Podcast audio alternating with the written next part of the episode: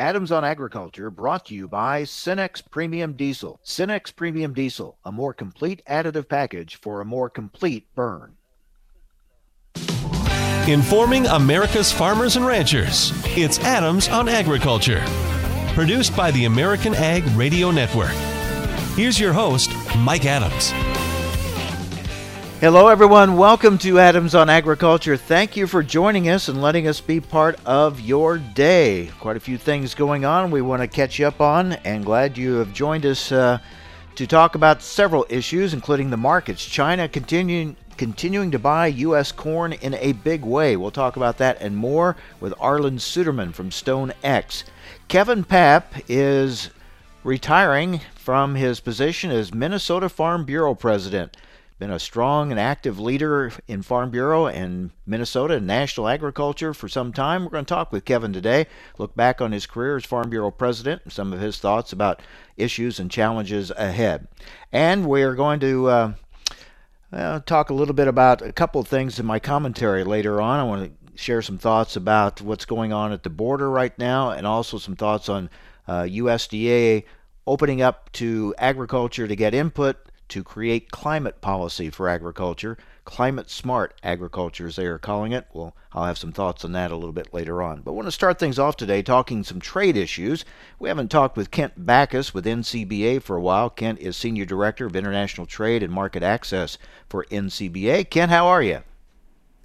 I'm great, Mike. How are you doing today? Good, good. Um, your thoughts on Katherine Tai being um, confirmed unanimously by the Senate? Pretty strong endorsement. Yeah, I mean, I think the fact that there was a 98 to 98 to zero vote, uh, I, I don't think we've had a vote like that in at least since the Bush administration. So that was a clear signal that she is the right person for this position. She has uh, the the faith and the trust of Congress, uh, and I think that it sends a strong message to our our trade partners that she is the person that we need representing us at the table, and she has the full support of our government. So she's the new trade representative, and she has a number of trade issues uh, to deal with, and, and, I think we're all kind of anxious just just to see what approach uh, this administration is going to take on trade. Well, I think you know, uh, having worked with uh, Katherine in her capacity with the Ways and Means Committee, uh, she is uh, she is the smartest person in the room. I mean, hands down. She is going to uh, she knows the issues inside and out. She knows the process, and she understands people. Uh, so I, I think her knowledge of Congress, her knowledge of the inner workings of USTR, having worked there, uh, that puts us in a really good position. But also, she has a great understanding of the people sitting across the table. I think for the Biden administration, they're they're going to review some of the actions uh, from the Trump administration. I know that the the China deal is one of those that will be uh, th- that they're going to let play out and see how that that goes. But there are a lot of other things that that'll need to be addressed. Uh, you know, first and foremost for us, uh, we're going to have to see uh, you know some progress resolving an issue we have with Japan's safeguard on U.S. beef. And uh, you know that is uh, that's that's something that's going to be in place for the next 30 days. We're going to see a temporary increase on our tariff into Japan. Uh, and you know we're hoping to avoid uh, triggering that in the future, but the only way to do that is to have these consultations and uh, and resolve that issue as soon as possible. Yeah, let's focus in on that. The U.S. Japan trade deal has been very successful so far, especially for beef. Uh, you're moving a lot of beef into Japan, so much so you've hit this trigger level that allows them to put on a tariff. Uh, give us some more background on that and how significant is that? Will it impact our sales into Japan? Well, you know, Mike, this is this is something we've been anticipating for a while. Uh, you know, as part of the uh, the, the Japan deal, uh, we we knew that the the threshold is something that we were going to come close to hitting, if not if not passing. And so, for the last several weeks, we've been watching that closely in, in anticipation. And the government's been pretty you know they've had their they've had their eyes on this too. So this is it's not a big surprise. But uh, simply put, uh, we are a victim of our own success. We've sold uh, uh, more beef than we were allowed to uh, under under those preset uh, thresholds. And because of that, uh, our tariff is going to go up from 25.8% to 38.5% uh, for the you know for the next uh, 30 days. Afterwards, that's going to come down to 25%. Uh, and you know we'll start over again. The Japanese fiscal year begins on April 1st, and so uh, for the next year we're going to have to watch those levels. Now, if we don't do anything, uh, if we uh, continue to operate under this uh, under the same preset levels, there's a strong possibility that we're going to hit that threshold again, and that's that's not because we're trying to dump beef into Japan. That's because Japanese consumers want it. They're paying very good prices for it. They like the high quality beef that we produce. Uh, and so this is uh, not just going to be, you know, renegotiating this safeguard is not going to benefit just us. It's also going to benefit Japanese consumers who obviously want more U.S. beef. Yeah, it's kind of a good news, bad news. Good news, we've sold a lot of beef to Japan. Bad news, it triggers uh, this tariff, so hopefully that can be addressed. Uh, let's talk about China. Uh, we've talked about the Biden administration. Uh, their one of their early meetings now with China has not gone uh, real smoothly. It's been kind of testy, uh, so we'll see how this progresses. But from a beef standpoint, what are you hoping to see with China? Yeah, I mean, uh, China, like Japan, is, is a great market for us. We see a lot of potential in that uh, in that market. Just in the last year, we saw a 260% increase in our sales. Uh, we ended uh, 2020 with uh, over 310 million dollars in sales. So, uh, w- keep in mind, we only were really selling beef there for about seven or eight months. Uh, but you know, China is a fifth of the world's population and now that we finally have real open access to that market, uh, it's gonna it's gonna you know just really perform for us. Uh, big points for us with China, obviously getting rid of the hormone ban, uh, the restrictions on uh, BSE. That really opens up more of our beef for the Chinese market. So we see a lot of potential for growth there. Uh, I think you know as far as these broader negotiations with China, uh, this is gonna it's gonna continue to be a priority for uh, the Biden administration simply because we're the two biggest economies in the world, and we got to find a way to work together. Uh, but at the same time, there are a lot of problems that, that need to be resolved, uh, and so I, I, I can I'm not surprised to you know that the meetings are, are not.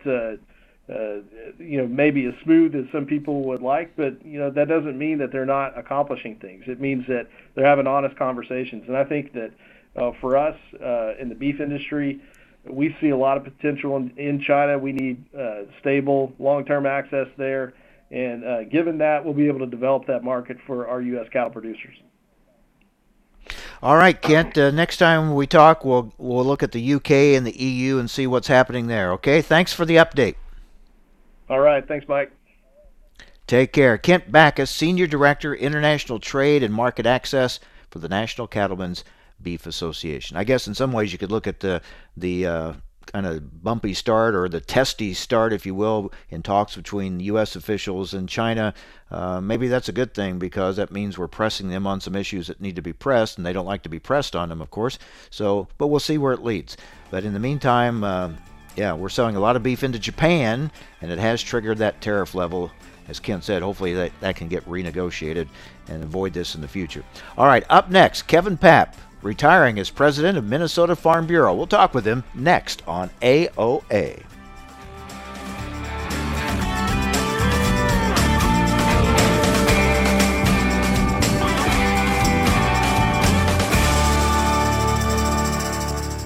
Adams on Agriculture brought to you by Cenex Premium Diesel. Cenex Premium Diesel, diesel that doesn't mess around. Every Tuesday, we're sitting around the table, sponsored by CHS, where we'll be talking with folks from throughout the cooperative system.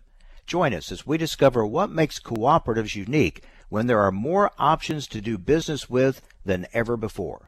We'll learn how farmers and ranchers like you benefit from a system where decisions are made by the members that own it. Tune in every Tuesday for Around the Table or visit cooperativeownership.com to learn more. Every day, DTN and Progressive Farmer editors are posting unique original content to their website at DTNPF.com, bringing you the latest news and information you need for your day to day business decisions. Their award winning newsroom covers markets, news, and weather, while also providing insights on crop, cattle, equipment, technology, and more. They are committed to delivering the essential intelligence farmers need every day to help your farm business be more efficient and profitable. Visit DTNPF.com today. A cold front can slow the world to a crawl, but with Cenex Premium Diesel, your fleet can power through. Cenex Roadmaster XL Seasonally Enhanced comes with a more complete additive package for a more complete burn, optimizing cold weather performance over typical number 2 diesel. So rather than complaining about the cold, own it with Cenex Premium Diesel. Cenex Premium Diesel. Diesel that doesn't mess around.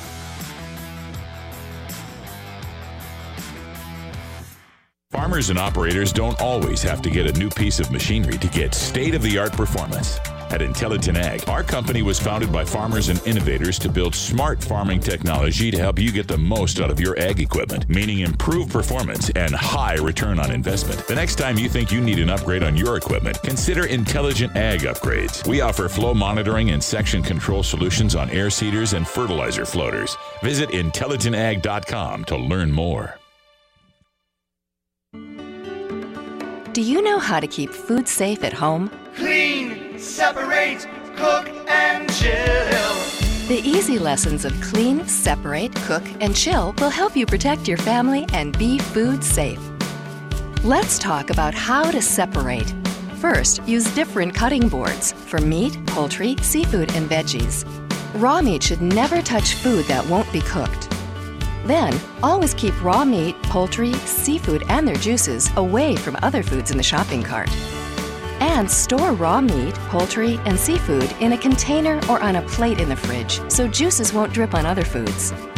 Food safety risks at home are more common than most people think. The USDA is your partner in being food safe. Clean, separate. For more information, visit befoodsafe.gov or call 1 888 MP Hotline. Adams on Agriculture brought to you by Cenex Premium Diesel. With Cenex Premium Diesel, you can count on a diesel that will keep your operation in top shape.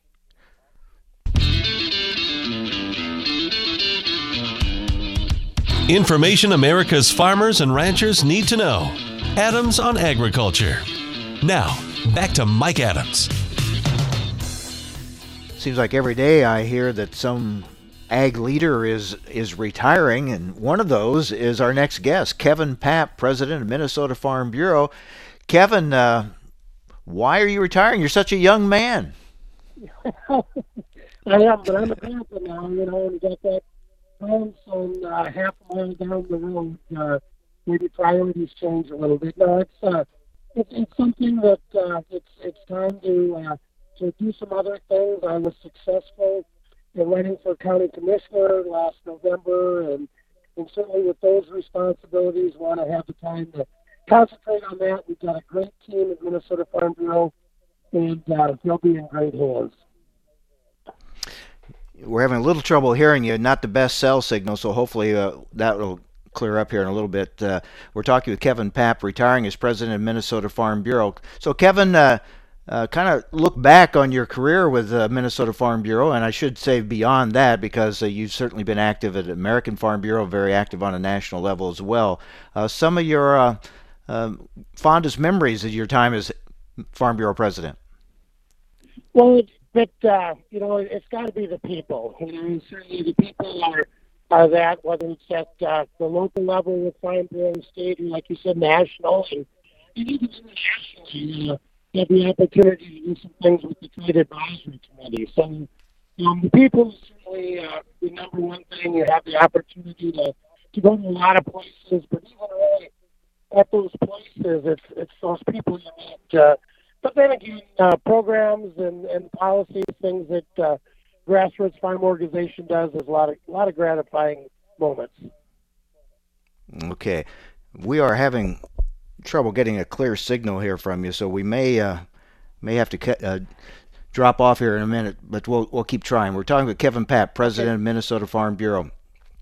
Kevin, uh, some of the issues you have worked on and are still working on. Uh, we've been talking about an issue in Minnesota right now, an effort to pass uh, basically a, a clean fuel bill in the state legislature. What are your thoughts on that?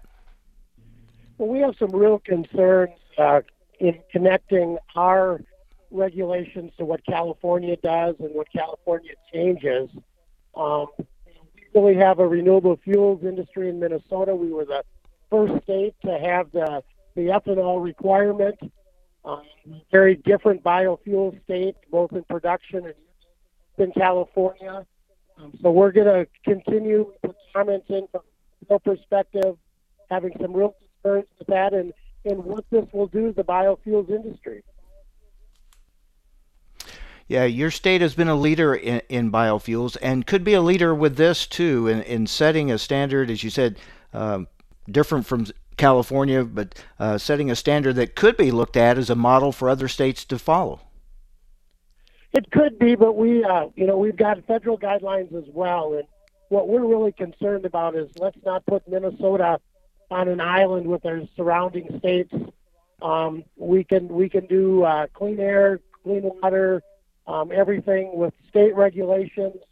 They need to be our regulations um, and not a patchwork of uh, of different things. And, and this really hurt those border communities and those that uh, are close to our neighboring states. So you have con- you have concerns with the bill as it is right now. Absolutely, and it's really not a bill. That's that's the issue we've got. This is through the rule process, and uh, it, it's not the uh, the open light of congress or, or hearings in the state legislature, the opportunity to testify and things like this. This has been done through the administration and the uh, governor's office specifically. Talking with Kevin Paap, retiring as president of Minnesota Farm Bureau. Kevin, another big issue for agriculture is ag labor, and I know it's an important one for your state. Um, the House just passed their Farm Worker Modernization Act, but I know American Farm Bureau has not endorsed it. We'll see what happens to the bill when it gets to the Senate. A lot going on now at the border, and the immigration issue is very front and center again. What are your thoughts on where we are with the ag labor issue? Well, that you know, very experienced, qualified, uh, and sometimes undocumented workforce is critical to our success in agriculture, and we've got some real concerns. Uh, things have not been addressed, uh, in our opinion. Um, that hopefully we can make some improvements in the in the Senate. We're all about continual improvement, and, and certainly this bill needs some improving from a farm bill perspective. So you uh, you share AFBF's concerns with some of the aspects of this bill. Absolutely. You know, the one thing we can all agree on is we have got something with agriculture labor. Um, it's been a long time. It's a very difficult subject. I think that's why we haven't done anything for decades on it. But we have got to have that workforce uh, to maintain our food security, and we'll continue to work with all the stakeholders and, and come up with a better solution. Kevin, as you uh, leave this position as Minnesota Farm Bureau president, uh, certainly you're still going to be active in a lot of different ways uh, when it comes to speaking out for agriculture. What do you see as the biggest issues moving forward? Well, I think you know it used to always be the disconnect. Uh, people that have just another generation away from agriculture, or quite frankly, rural communities, and I think that's a, a concern. But I think moving in the first place is the polarization um, that we're seeing, uh, that they're not wanting to work together, and just uh, just the polarization, whether it's specifically or if it's just other things. It seems there's no middle ground anymore, and that's that's really what America's all about is that compromise, that middle, and and hopefully we can see our our leaders uh, at all levels uh, move beyond this and and work together like farmers and ranchers. Uh, we know working together works. There's a big push right now to form climate policies, and uh, Secretary Vilsack wanting to create uh, climate smart agriculture programs and policies, seeking input from agriculture. Um, we hear about carbon markets, carbon banks, things like that. We've we've heard those things before. Where do you think we're going with this for agriculture? I think there's a, a push. We need to do something. Certainly, the weather, the climate is changing. Um, we need to address that, and and we want to be at the table. That's why we're part of a, a bigger uh, coalition as we look at uh, some solutions to this.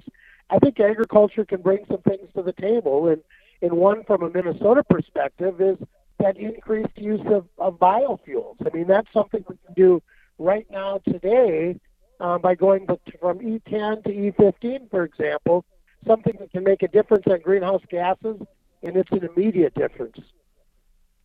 We've heard about opportunities for farmers, income opportunities with carbon sequestration and things like that. Now it's being called a, a another revenue stream that's going to be available to farmers. But uh, we've heard that before, and it didn't really pan out. Do you think it's going to be different this time? Well, we got to. It it could be. There's still more, devil's in the details, I guess, as we as we always say. But uh, it's something we need to, to be at the table to talk through, um, and we probably need to look at what are some new thoughts, some new ideas uh, to help reduce those greenhouse gases. So, what are your plans once you're done being president of Minnesota Farm Bureau? Well, plans is uh, you know certainly a smooth transition as we look to the new leadership team. I want to be as helpful as I can with that. And also, know enough to stay out of the way uh, when I need to. But I really want to concentrate um, as my role. I'm the only farmer on our county board of, of five, so to continue uh, through that. I'll be involved in the Association of Minnesota Counties, um, in the Environment and Natural Resources Committee, also hopefully on the national uh, Association of Counties as we look at agriculture and rural issues. Yeah, you'll stay busy. I'm sure of that, and you'll continue to be a, a great spokesman for not only Minnesota agriculture, but U.S. agriculture. Kevin, always appreciate your time, appreciate your friendship. Wish you the very best. Well, thank you. That means a lot coming from you, Mike. I know we've uh, been together a long time. And you're that voice of agriculture that uh, gets our message out to a lot of people, and we appreciate each and every day. Well, thanks a lot, Kevin. Again, good luck to you. Really appreciate it. Kevin Paap, President, Minnesota Farm Bureau. As I said, he's been and will continue to be a, a, strong voice, strong advocate for agriculture, Minnesota agriculture and U.S. agriculture. Going to miss seeing him uh, uh, at a lot of different events uh, that we usually run into him, and and always appreciate his time coming on and being with us and talking about ag issues. Well, China is uh, continuing to buy a lot of U.S. corn. We'll talk about that and more market news with Arlan Suderman with StoneX coming up next here on AOA.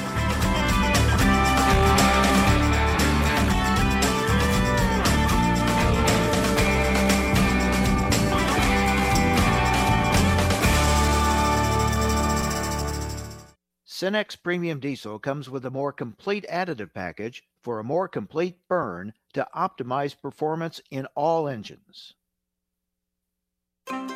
Let's Talk isn't just an invitation, it's how we do business. Our experts at FS AgriFinance believe that a meaningful conversation is the best way to help our customers reach their financial goals. We'll show you how to use financing as a risk management tool to help spread your costs and manage your cash flow. We know agriculture and are focused on what's ahead to make sure you're ready for it.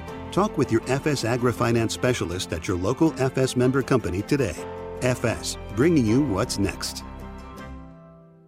As a farmer, I want a cooperative that's there for me. Not the other way around. A local co op that works for me and works with CHS. To connect me with local experts I know and trust. And put a global network of markets and supply at my fingertips. A co op that's here to help us own every day. When you're an owner of a local cooperative connected to CHS, you get local expertise, a proven efficient supply chain, and global market access. Learn more at cooperativeownership.com. You're listening to Adams on Agriculture for the American Ag Network. I'm Jesse Allen with this market update. Well, for the fourth day this week, China appears to be a buyer of old crop U.S. corn. Friday's sale was 800,000 metric tons or 31.5 million bushels to China.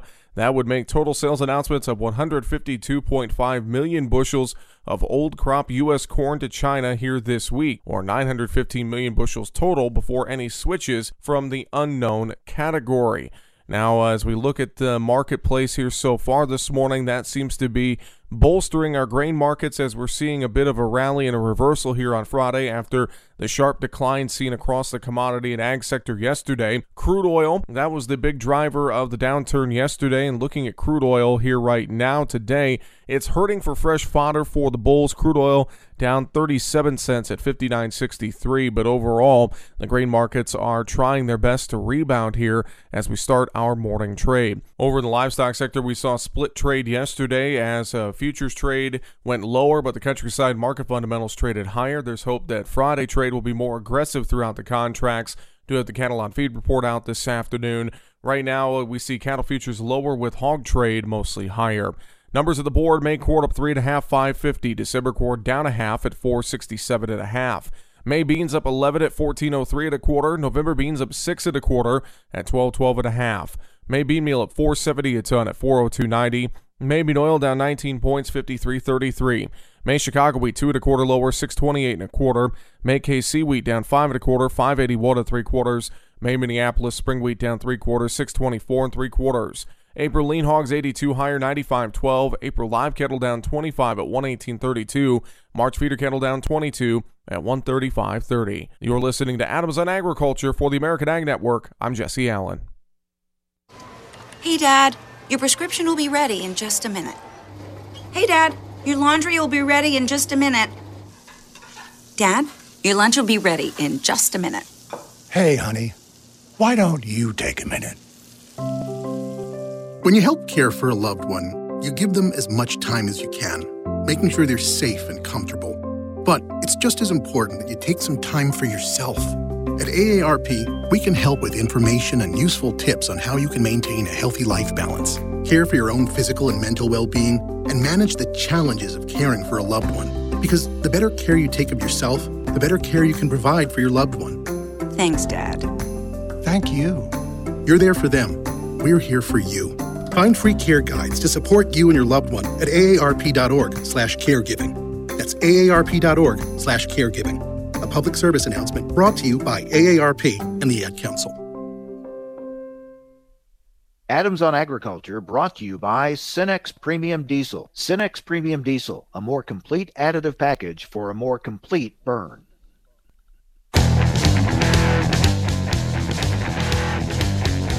Information America's farmers and ranchers need to know.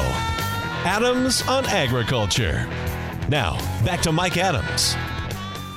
Joined now by Arlan Suderman, Chief Commodities Economist for Stone X. Arlan, when China decides they want to buy something, they go all in, don't they? They really do. Uh, again, it's curious. You know, we talked to, here quite a bit about my skepticism in the past about Chinese uh, corn buying. The last bundled purchase was in the first week of the Biden administration. Now this one comes just as they're meeting with U.S. negotiators in Alaska. That meeting didn't start off too well, by the way. It was pretty contentious. Uh, but this time there's a little bit different sense about it. This time it's not for shipment at some point in the future.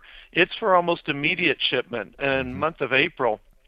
So we sense something different is happening here. We're hearing chatter on the ground that Chinese climatologists, who of course they believe are the best in the world, maybe they are, I don't know, um, are raising concerns among the leadership in China about uh, the safrinha corn crop in Brazil and the weather risks there, as well as how sea surface temperatures are starting to arrange in a pattern that raise risks for the U.S. Midwest summer this coming summer.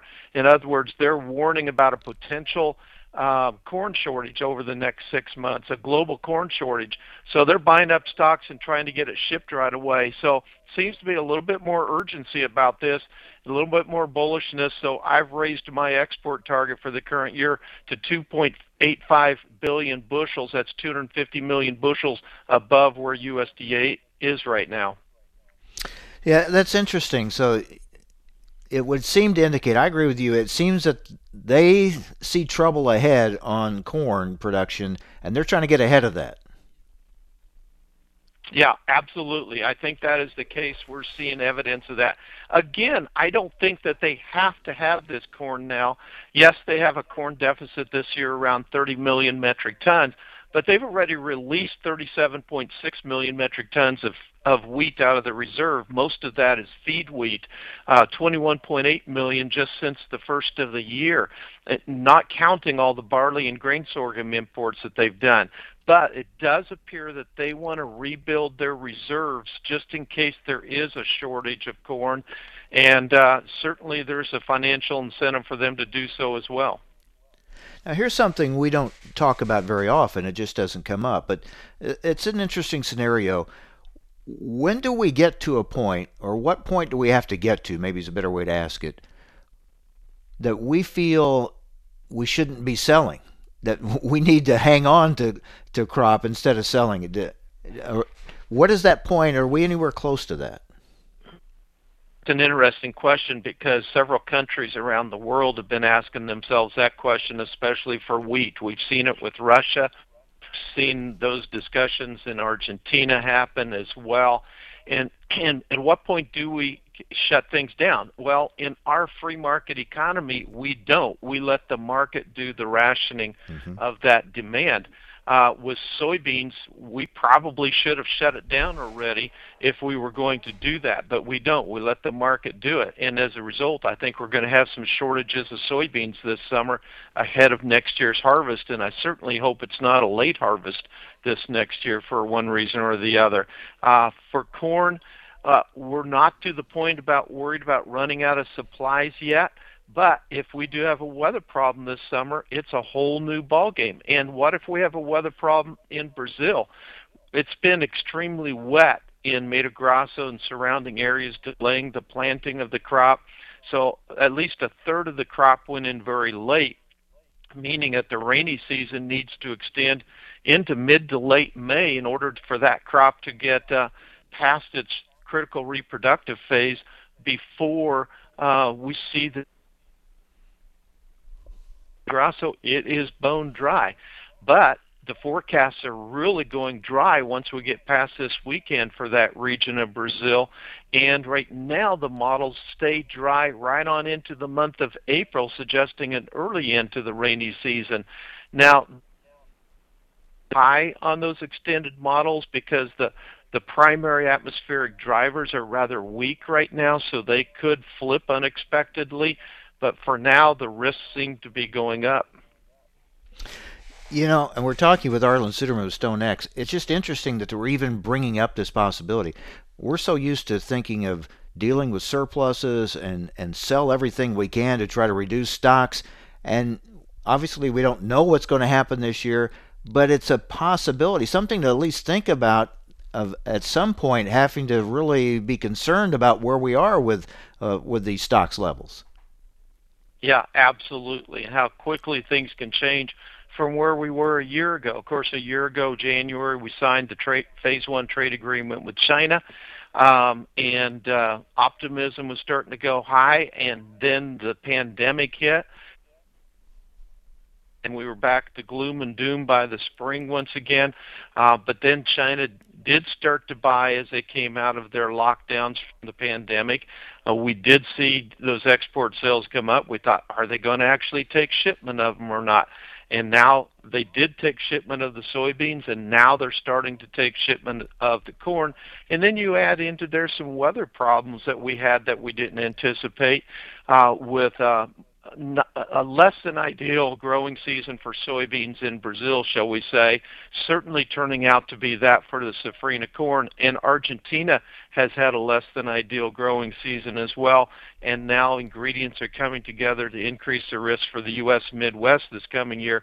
Suddenly we're going from worried about all these surplus stocks to are we going to have enough and how high might prices go and what's that going to do to input costs as well as grain prices go up. Inflation is now the name of the game. A year ago, we were worried about deflation. Now it's inflation with uh, surging treasury yields and Wall Street worried about orderly market because of what's happening with inflation and whether it is ready to handle it or not. I guess there's always something for us to be concerned about. It's this it's a different scenario this year than we've seen for some time. And it'll put more focus on this planning intentions report coming at the end of, of this month. Uh, you know, the thought is more acres, which I guess means even if you don't have as you know, the, if you do have some weather problems, you've uh, kind of spread the risk out by having more acres. You can maybe make up for it in volume, perhaps. Yeah, it's exactly right. And the expectations are kind of around 92 million corn acres and 90 million soybean acres. That's an increase of about 1 million on corn and better than 7 million on the on the soybeans. But that's still not enough to provide you with a really a margin for error with this strong demand that we have. There is some risk to the demand side with the spreading African swine fever in China once again. We don't think that that's going to be a long-term problem, but until China gets a hold of it, uh, gets control of it, that's a r- risk that we have to respect. Um, but for now, the demand base seems to be strong, and uh, we can't afford any significant weather problems in the growing season ahead. Well, I guess some of those concerns for now have been alleviated with the rains that have moved across and snow in some places. That looks to, in many places, get give us a chance to get the crop off to a good start. Now, we don't know what happens later this summer. Yeah, you're exactly right. And if anything, the eastern Midwest may be too wet. Um, we're not looking for a repeat of a couple of years ago, but looks like the windows for planting may be pretty tight. There's still some disagreement about how wet it's going to be here in the northwestern Midwest. Certainly, as we look at North Dakota, the last six months have been the driest on record, according to data that came out yesterday. So we're off to a dry start. We need to see a pickup in that moisture.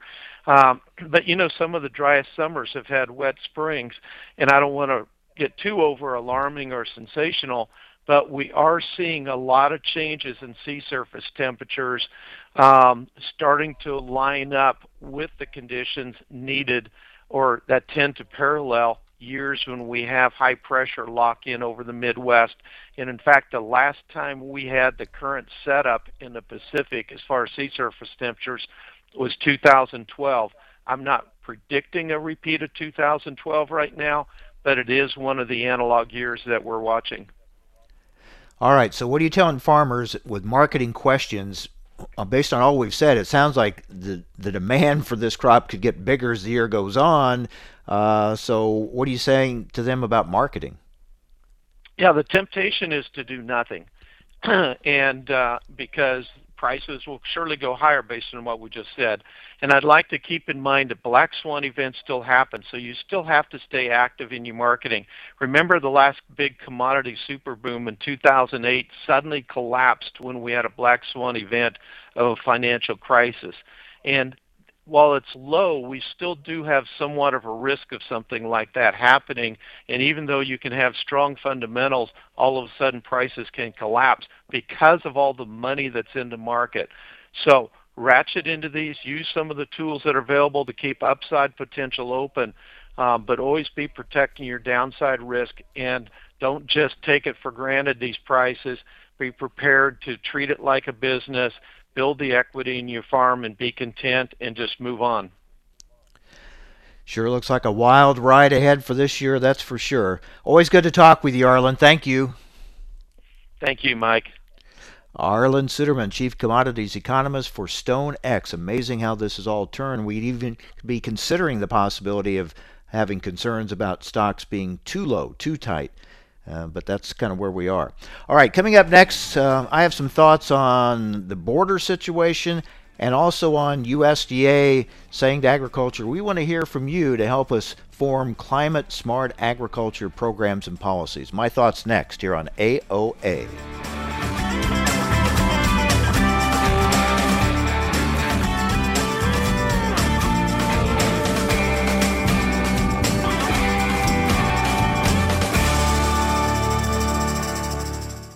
Adams on Agriculture brought to you by Cenex Premium Diesel. Cenex Premium Diesel, diesel that doesn't mess around.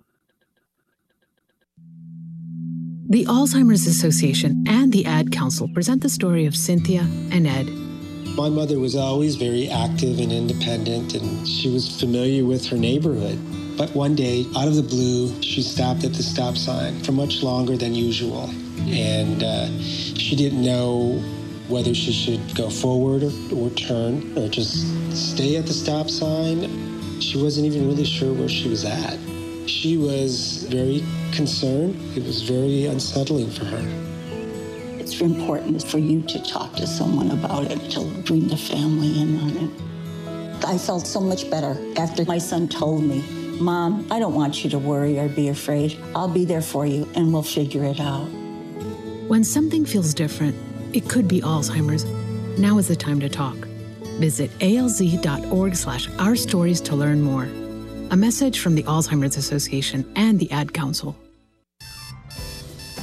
Wake up and text. Text and eat. Text and catch the bus. Text and miss your stop. Wait, wait, wait, wait, wait, wait. Text and be late to work. Sorry, I'm late. Text and work. Text and pretend to work. Text and act surprised when someone calls you out for not working. Who, me? Text and meet up with a friend you haven't seen in forever. Hi. Oh, hey. Text and complain that they're on their phone the whole time. Text and listen to them complain that you're on your phone the whole time. Ugh. Text and whatever. But when you get behind the wheel, give your phone to a passenger. Put it in the glove box. Just don't text and drive. Visit stoptextsstopwrecks.org. A public service announcement brought to you by the National Highway Traffic Safety Administration and the Ad Council. A cold front can slow the world to a crawl, but with Cenex Premium Diesel, your fleet can power through. Cenex Roadmaster XL Seasonally Enhanced comes with a more complete additive package for a more complete burn, optimizing cold weather performance over typical number 2 diesel. So rather than complaining about the cold, own it with Cenex Premium Diesel. Cenex Premium Diesel. Diesel that doesn't mess around.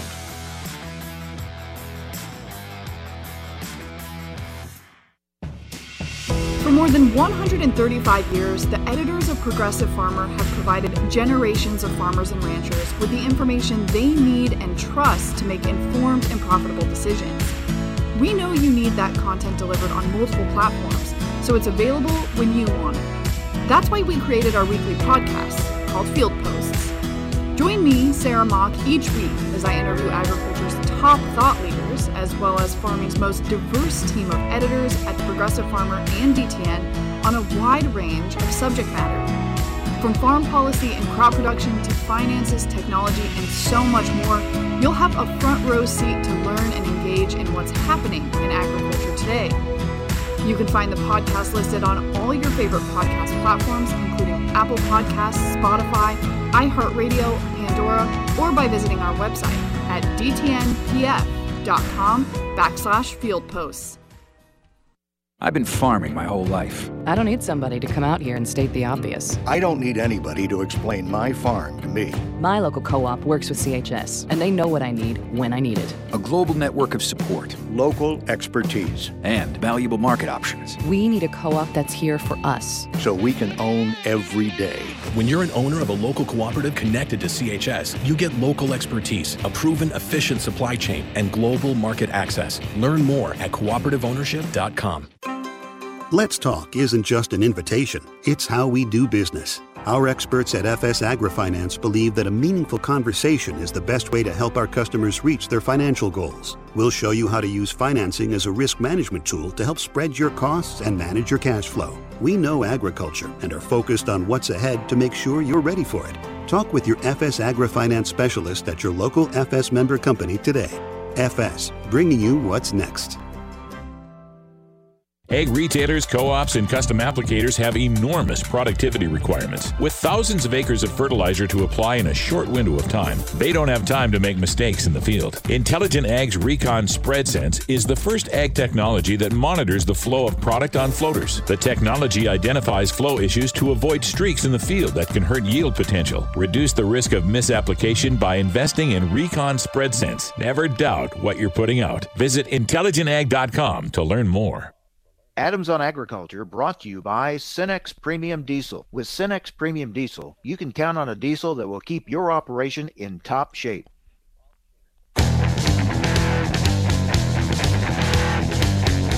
Information America's farmers and ranchers need to know. Adams on Agriculture. Now, back to Mike Adams. I want to wrap up some things today. Just sharing some of my thoughts on a couple of topics. And before I get to my thoughts on the government seeking agriculture's input on climate policy, I want to just say something about where we are with the pandemic. I realize there are a lot of differing opinions on how to deal with the virus. Now, today I'm getting my second shot. I'm looking forward to getting it done. I, understand some people don't want to get vaccinated for various reasons, and I respect everyone's right to make their own decision. But here's something I don't understand how, after a year of being told we should not have family gatherings, or have kids in school, or go to church for fear of spreading this virus, how can we now open our borders and allow thousands of untested people to come into our country during a pandemic? Now, I know there are many opinions on immigration, humanitarian and political, but just from a health perspective, how can what is happening right now at our southern border not be considered a super spreader event when for the last 12 months we've been told that a backyard barbecue would be? I just don't get it. All right, on to my second topic. As expected, the new Congress and the new administration are pushing forward with climate based policies. Already, the House and Senate Ag Committees have held hearings with legislation expected soon to create a role for USDA to deal with carbon markets. Now, meanwhile, USDA is seeking input from agriculture to develop what they're calling climate smart agriculture and forestry programs. Secretary Tom Vilsack says his agency is committed to addressing climate change through actions that are farmer, rancher, and forest landowner focused. I do not question his intentions on this at all. I know he feels strongly about these topics. We saw it back when he was secretary before. These were areas he was uh, uh, very much focused on. So I don't question his intentions. But I do wonder about the methods being used because we've seen this before. These are governmental exercises so often. Whenever I hear that the government wants farmers' input on upcoming decisions that will greatly impact them, I can't help but wonder how much of that input will actually influence the outcome. We see it every time a new farm bill is being written. Members of Congress will often go out into the country, hold what they call listening sessions that usually turn into campaign events, quite frankly. Farm groups prepare and present their positions and politicians pledge to consider those positions whenever they get back to Washington. But too often, the results seem to be, in large part, predetermined. Now, new climate policies and programs are coming. That we can pretty well count on. They're coming. But whether they will offer ag producers a reliable revenue stream and reward efforts already being made as well as encourage more now, that remains to be seen. We've heard promises and assurances along these lines before. And it is important for agriculture to speak up, to have, as we say, a seat at the table. So you have to go through the exercise because this is an opportunity to speak out. But again, the question is will the government actually be listening? Car- companies paying farmers for carbon sequestration and creating viable carbon markets sounds promising. But we've heard those promises before, only to see them exposed as ineffective and potentially lucrative only for a very few. So, will this time be different? That's the big question. Will Washington pursue a path of voluntary efforts, or will they use a mandatory approach? And I think that is an area of great concern for agriculture, and that's why it is important to have that seat at the table and have your voice heard, and to show the results where voluntary efforts have worked, are working, and can help us achieve these goals. And for agriculture, it's about can the government help incentivize more of those efforts rather than come down with what looks to be punishing mandatory efforts, mandates saying you have to do this, or here are the consequences. Here would be your punishment if you don't uh, follow those mandates. So that is the big question that we're waiting to get an answer to. Will Washington pursue a path of voluntary efforts and incentivize them, or come down with a mandatory approach? So, right now, we have a lot more questions than answers. The one answer we think we do have there will be new climate policies and new climate programs coming out for agriculture. That's going to happen. Time will tell if the process will yield answers to those other questions, such as how can this help farmers? How can this provide more revenue streams? How can we help you do, do better? Or we'll soon find out if the answers have already been determined. And that, I think, is the fear and the concern. Do they already know the answer and they're just asking the questions out of, uh, you know, posturing or because it looks good? Or are they truly seeking the input of agriculture in forming these policies? I think there's an opportunity here, but that doesn't mean it's going to be a good outcome. I'm hopeful that it is. I'm hopeful that it will turn out to be good for agriculture. We've been kind of down this road before, cap and trade and those kind of things, but this time we need to see it really work and pay off, and that agriculture is um, given credit for what it is doing now and its role moving forward. Biofuels, carbon sequestration, carbon reduction, so many things that agriculture can play a part in if the government works with agriculture and not against them. We will see. With that, we wrap it up for today. Thank you so much for joining us. Have a great weekend, everyone. Stay safe. Looking forward to talking with you again on Monday, right here on AOA.